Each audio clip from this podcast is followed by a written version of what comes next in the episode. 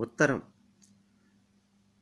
రచన షేక్ అహ్మద్ భాషా నా చిన్ననాటి స్నేహితుడు ఆప్తుడు సుబ్బు వస్తున్నాడని తెలియగానే నాకు చాలా సంతోషం వేసింది.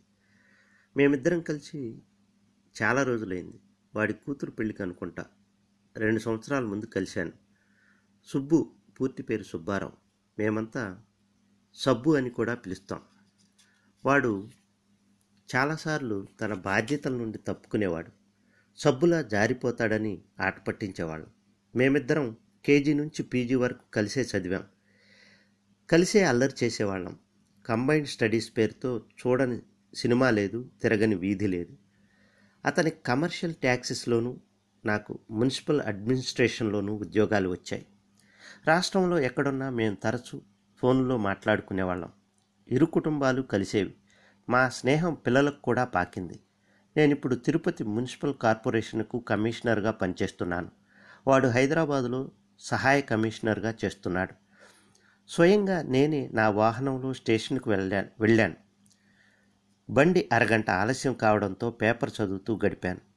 నా సొంత పనులకు ప్రభుత్వ వాహనాన్ని ఇతర స్టాఫ్ను చివరకు మా విభాగం ఫ్యూన్ని కూడా వినియోగించను. ఈ ఉద్యోగంలో కాస్త చొరవ తీసుకుంటే నేను అనుసరిస్తున్న ఖచ్చితత్వానికి అవరోధం కలుగుతుందని తెలుసు. అందుకే నా వద్దకు ఎవరూ కూడా చట్టాలకు వ్యతిరేకంగా సహాయం ఆర్థించేందుకు రారు. బండి వచ్చి ఆగింది. ఏసీ కోచ్లోంచి దిగుతున్న నా ప్రియ మిత్రుణ్ణి చూసి ఒక విధమైన ఉద్వేగానికి లోనయ్యాను. నేను కాస్త దూరంగా నిలబడి వాడేం చేస్తాడో చూడసాగాను.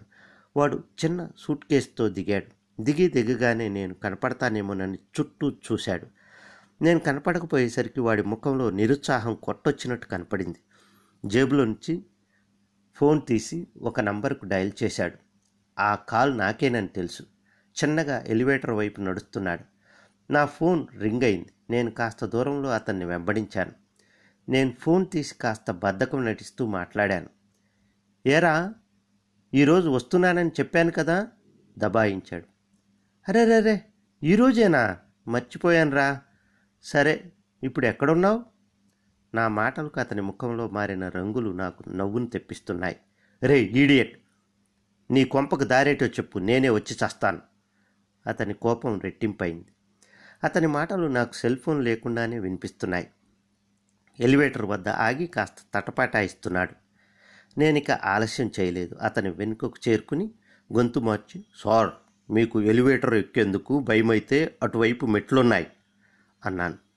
చివుక్కున తిరిగి నా వైపు చూశాడు. ఒక్క క్షణం అతని ముఖంలో కనిపించిన ఆశ్చర్యం ఆనందం కోపం చిలిపిగా నవ్వుతున్న నన్ను చూసి ఉక్కిరి బిక్కిరయ్యాడు నన్ను గట్టిగా కౌగలించుకుంటూ వెధవా ఇప్పటికీ నీ చిలిపితనం పోలేదు అంటూ నా వీపుపై రెండు గుద్దులు గుద్దాడు.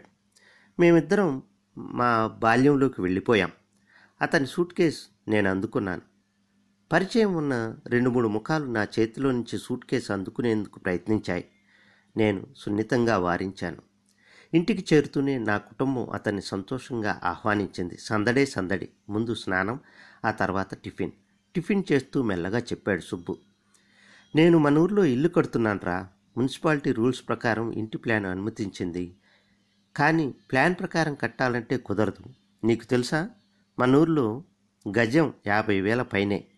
అంత విలువైన స్థలంలో చట్ట ప్రకారం సెట్ బ్యాక్స్ వదలాలంటే లక్షల ఆదాయం కోల్పోవాల్సి వస్తుంది. అక్కడి కమిషనర్ చాలా ఖచ్చితంగా వ్యవహరిస్తున్నాడు. కొన్ని భవంతులు నిర్దాక్షిణ్యంగా కూల్చేశాడు కూడా. వాడు నీకు జూనియర్ అని నీ వద్ద పనిచేశాడని విన్నాను. వాడితో చెప్పి నాకు అడ్డుపడకుండా చూడాలిరా. అతని స్వరంలో అభ్యర్థన లేదు కేవలం ఆజ్ఞే. వాడిది మొదటి నుంచి అదే తత్వం. అతను చెప్పిన కమిషనర్ మురళీకృష్ణ ఒకప్పుడు నా వద్దే పనిచేశాడు. నా వద్దే నిజాయితీగా పనిచేయడం నేర్చుకున్నాడు. అతన్ని సుబ్బు వాడు వీడు అని సంబోధించడం వినేందుకు నాకు కష్టంగా ఉంది. కానీ ఇద్దరు స్నేహితుల మధ్య ఇది చాలా సున్నితమైన విషయం.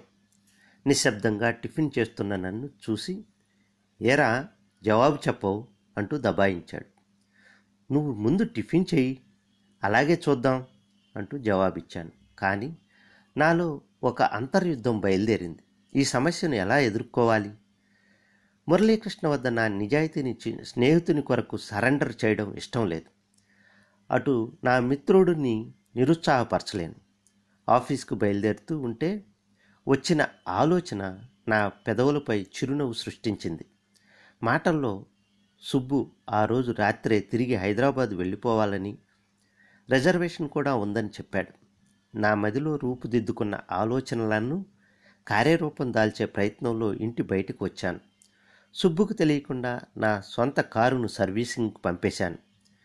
బయట వేచి ఉన్న ప్రభుత్వ వాహనం డ్రైవర్ను పిలిచి ఆ కారును బయటికి తీసుకెళ్ళి సరిగ్గా భోజనం సమయంలో ఆఫీస్కి తీసుకురమ్మని ఆదేశించాను. లోపలికి వచ్చి సుబ్బు నాతో పాటే ఆఫీస్కి పదా. మనం అట్నుంచే తిరుచానూరు అమ్మవారి గుడికి వెళ్ళి ఎలాగూ నువ్వు ఒక్క రోజులో కొండకు పోయి రాలేవులే అన్నాను. అతనికి భక్తి కూడా ఎక్కువే. అవునరా అమ్మవారి దర్శనం చేసుకుంటా. ఈసారి కుటుంబంతో వచ్చినప్పుడు స్వామి దర్శనం చేసుకుంటా అన్నాడు. సుబ్బు ఇప్పుడే హైదరాబాద్ నుండి మా సెక్రటరీ ఒకరు వస్తే మా ఆఫీస్ కారు ఆయన కొరకు పంపాను.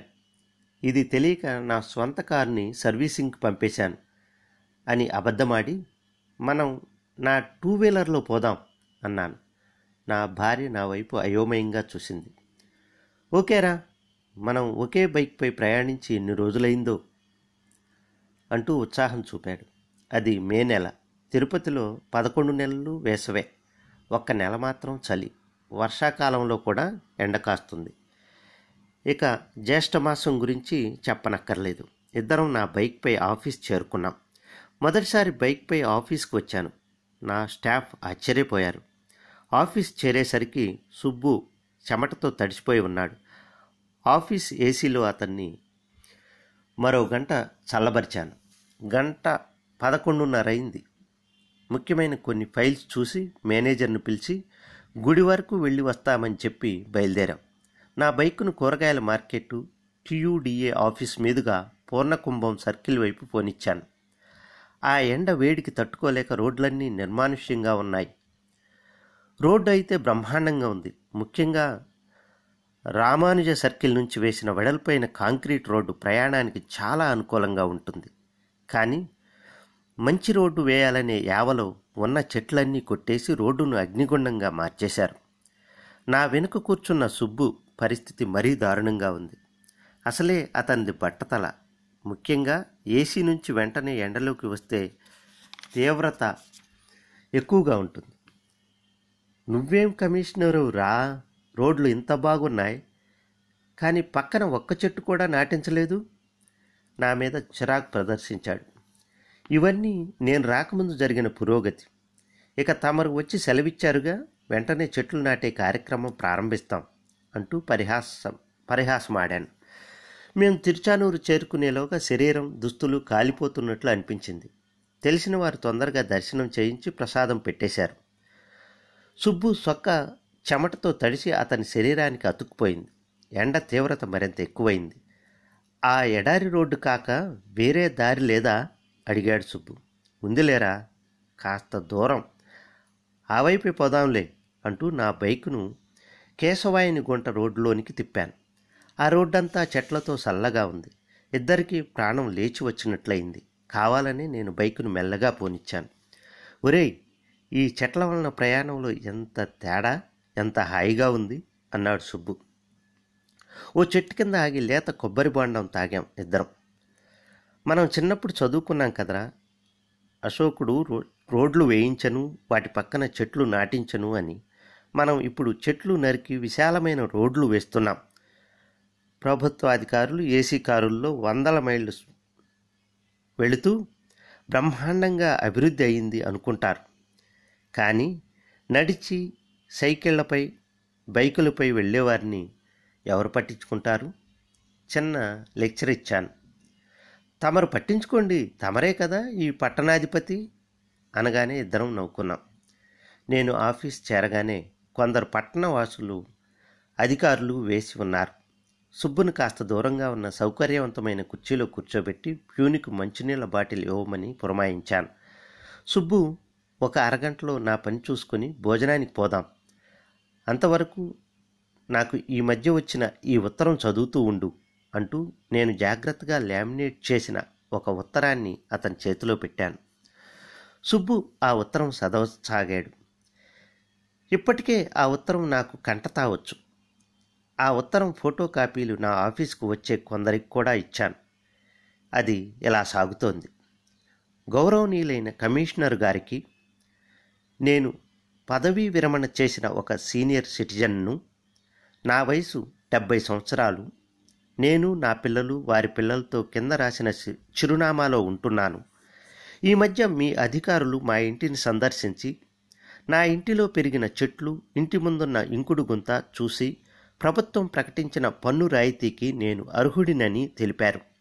అందుకు ధన్యవాదాలు. ప్రభుత్వం చెట్లను పెంచే కార్యక్రమాన్ని ప్రోత్సహించడం ముదావహం కానీ నేను ఈ కింద చూపించిన కారణాల వలన పన్ను రాయితీని తిరస్కరిస్తున్నాను. నా ఇంట్లో రెండు మామిడి చెట్లు ఒక పనస చెట్టు జామ సీతాఫలం సపోటా చెట్లే కాక రెండు కొబ్బరి చెట్లు అందమైన పామ్స్ క్రోటన్లు మల్లె జాజి నిమ్మ ఇత్యాది చెట్లు కూడా ఉన్నాయి. నా ఇల్లు చాలా పెద్దది అని అపోహ పడకండి దాన్ని కేవలం అరవై ఇంటూ నలభై ఫ్లాట్లోనే నిర్మించాను. కాకపోతే ఫ్లాట్ మధ్యలో ఇల్లు కట్టుకుని చుట్టూ ఈ చెట్లు వేసుకున్నాను. ఇల్లు కడుతున్నప్పుడు నా స్నేహితులు నన్ను ఓ పిచ్చివాడిని చూసినట్లు చూశారు. కారణం మీకు తెలుసు తిరుపతిలో ఇంటి జాగా అత్యంత ఖరీదైనదని. ఈ ఖరీదైన స్థలంలో పూర్తిగా కాంక్రీటు గోడలతో నింపి అద్దెల ద్వారా వేల రూపాయలు సంపాదించలేదని. కానీ ఈరోజు నా ప్రణాళిక ద్వారా కొన్ని లక్షల రూపాయల ఆనందాన్ని అనుభవిస్తున్నాను. నా చెట్లు అన్ని కాలాల్లోని పండ్లను ఇస్తున్నాయి. అవి నా కుటుంబ ఆరోగ్యాన్ని కాపాడుతున్నాయి. నా చెట్ల కొమ్మలు కొన్ని పక్క ఇళ్ళలోకి వెళ్తే వాళ్ళు ఆక్షేపించారు. ఆ కొమ్మల్లో కాసే పండ్లు వారినే తీసుకోమంటే ఆనందపడ్డారు. క్రిమిసంహారక మందులు రసాయనిక ఎరువులు వాడని పండ్లను ఎవరు వద్దనుకుంటారు? అలా ఈ చెట్లను నా పొరుగువారితో సత్సంబంధాలు ఏర్పరిచాయి. వాటి నీడతో నా ఇల్లు పూర్తిగా కప్పబడి వేడి నుంచి కాపాడి చల్లగా ఉంచుతున్నాయి. మండే వేసవైనా నా చెట్ల నీడకు దాసోహం అనాల్సిందే. నాకు ఏసీల అవసరం లేదు. కాంక్రీట్ అడవుల్లో ఉన్న నా మిత్రులు ఏసీలు పెట్టుకుని కృత్రిమ వాతావరణం వలన వచ్చే జబ్బులతో బాధపడమే కాక ఒక్కొక్కరు నెలకు కనీసం ఏడెనిమిది వేల కరెంటు బిల్లులు చెల్లిస్తున్నారు. నా కరెంటు బిల్లు నెలకు ఏడెనిమిది వందలే. మిగిల్చే ఒక యూనిట్ విద్యుత్తు ఉత్పత్తి చేసే రెండు యూనిట్లతో సమానం అనే విద్యుత్ శాఖ నానుడిని నిజం చేస్తూ ఆ శాఖకు తద్వారా దేశానికి పర్యావరణానికి కూడా సహాయపడుతున్నాను. ఈ చెట్లు నా ఇంట్లో పంప్ చేసే స్వచ్ఛమైన ప్రాణవాయువు వలన మా ఇంట్లో అందరూ ఆరోగ్యంగా ఉన్నారు. డాక్టర్ల క్యూలో వారు గురి చేసే అనేక అనవసర ప్రయోగాలకు మా కుటుంబం అతీతం. కేవలం డబ్బు ఆదానే కాదు ఆ ఫినాయిల్ వాసనల నుండి చేదు మందుల నుండి అవి కల్పించే ప్రతి చర్యలకు దూరంగా ఆరోగ్యంగా శుభ్రమైన వాతావరణంలో ఉన్నాం. నా చెట్లు అనేక పక్షులకు కీటకాలకు ఆలవాలమై ఉన్నాయి. ఆ పక్షుల కిలకిల రావాలే నాకు మార్నింగ్ అలారం. ఉడతల కాకుల అరుపులే నా సెక్యూరిటీ అలారం. చెట్లకు ఉయ్యాల కట్టి ఆడుకునే పిల్లల కేరింతలే మాకు ప్రతిదినం వనమహోత్సవం. నా ఇంటి ఎదురుగా రోడ్డు పక్కన వేప గానుగ చెట్లు నాటించాను. అతి దారుణంగా చెట్లను నరికేసే విద్యుత్ శాఖ వారిని బతిమాలి అవి విద్యుత్ తీగల కంటే ఎత్తుగా ఎదిగేలా చేశాను. ఈ రోజున అవి రోడ్డున పోయే ఎందరికో చల్లటి నీడనిస్తున్నాయి. వాటి నీడలో ఆవులు కుక్కలు కూడా సేద తీరుతున్నాయి. మేం పెట్టే పట్టెడన్నం తిని నివసించే ఆ కుక్కలే మా వాచ్మ్యాన్లు. ఆవులు వేసే పేడే మా చెట్లకు ఎరువులు. ఇలా ఈ చెట్లు పరోక్షంగా నా భూతదయకు ఎంతో సహకరిస్తున్నాయి. నా మిత్రులు వేలల్లో సంపాదించి లక్షల్లో కోల్పోయారు. నేను వేల రూపాయలు కూడబెట్టి లక్షల్లో ఆనందం అనుభవిస్తున్నాను. ఇన్ని లక్షల రూపాయల సౌలభ్యం అనుభవిస్తున్న నాకు పన్ను రాయితీ కూడా అంగీకరించేందుకు మనసు ఒప్పుకోవడం లేదు. నాలాంటి వారు కట్టే పన్నుతోనే కదా మీరు మాకు అనేక సౌకర్యాలు కల్పిస్తున్నారు. ఈ వృక్షాల దయ వలన సుఖంగా ఉన్నాను. కనుక మీరు ఇచ్చే రాయితీని నిరాకరిస్తున్నానని చెప్పేందుకు ఆనందంగా ఉంది. మంచి రోడ్లు సకాలంలో నీరు వెలిగే దీపాలు పొంగని మురుగు కాలువలు సమకూరిస్తే అదే నేను రాయితీగా భావిస్తాను. విద్యుత్ శాఖను సంప్రదించి చెట్లను నరక్కుండా తగిన ప్రత్యామ్నాయం సూచించగలరని ఆశిస్తున్నాను. ప్రభుత్వం ప్రకటించిన ఈ విధానం అయినా ప్రజల్లో విఘ్నత కలిగిస్తుందని ఆశిస్తూ నా సుదీర్ఘమైన లేఖతో మీ విలువైన కాలాన్ని హరించినందుకు క్షపా క్షమాపణలతో భవదీయుడు పలుకూరు కృష్ణమరాజు. పై ఉత్తరాన్ని చదువుతున్న సుబ్బు ముఖంలో మార్పులు నేను గమనిస్తూనే ఉన్నాను. గంటలో నా పని పూర్తయింది. లేచి సుబ్బు వద్దకు వెళ్ళాను. ఆ ఉత్తరాన్ని తిరిగి ఇచ్చేశాడు.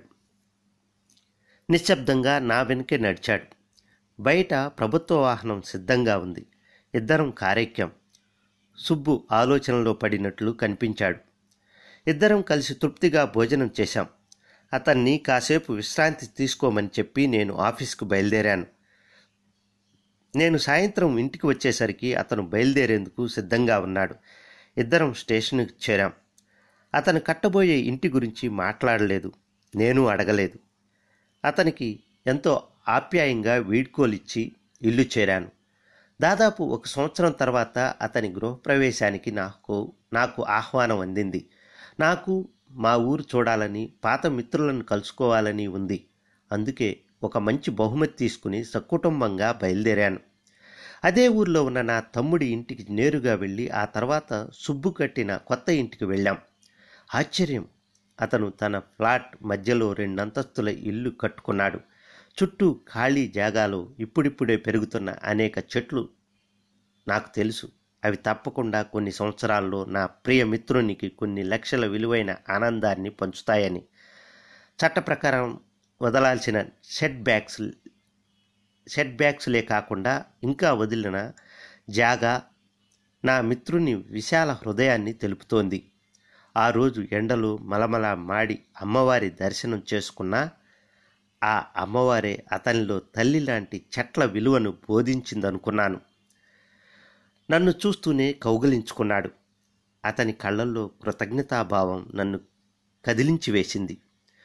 అతను నాకు జటిలమైన సమస్య కల్పించిన ఎంతో సున్నితంగా వృక్షాల విలువ అతనికి వివరిస్తూ మా స్నేహానికి ఎటువంటి హాని కలగకుండా ప్రవర్తించినందుకు నన్ను నేనే అభినందించుకున్నాను. ఆ అదృశ్య సీనియర్ సిటిజన్కు మనసులోనే కృతజ్ఞతలు అర్పించుకున్నాను. ఒకప్పుడు మా మేస్టర్ కృష్ణమరాజు గారి ఇంటికి వెళ్ళినప్పుడు ఆయన ఇంటిని చూసి ఆయన చెప్పిన మాటలతో ఆ ఉత్తరం నేనే సృష్టించానని చెబితే మీరు ఆశ్చర్యపోరుగా? నా కల్పితం ఎందరికో మార్గదర్శి అయినందుకు నాకు గర్వంగా ఉంది.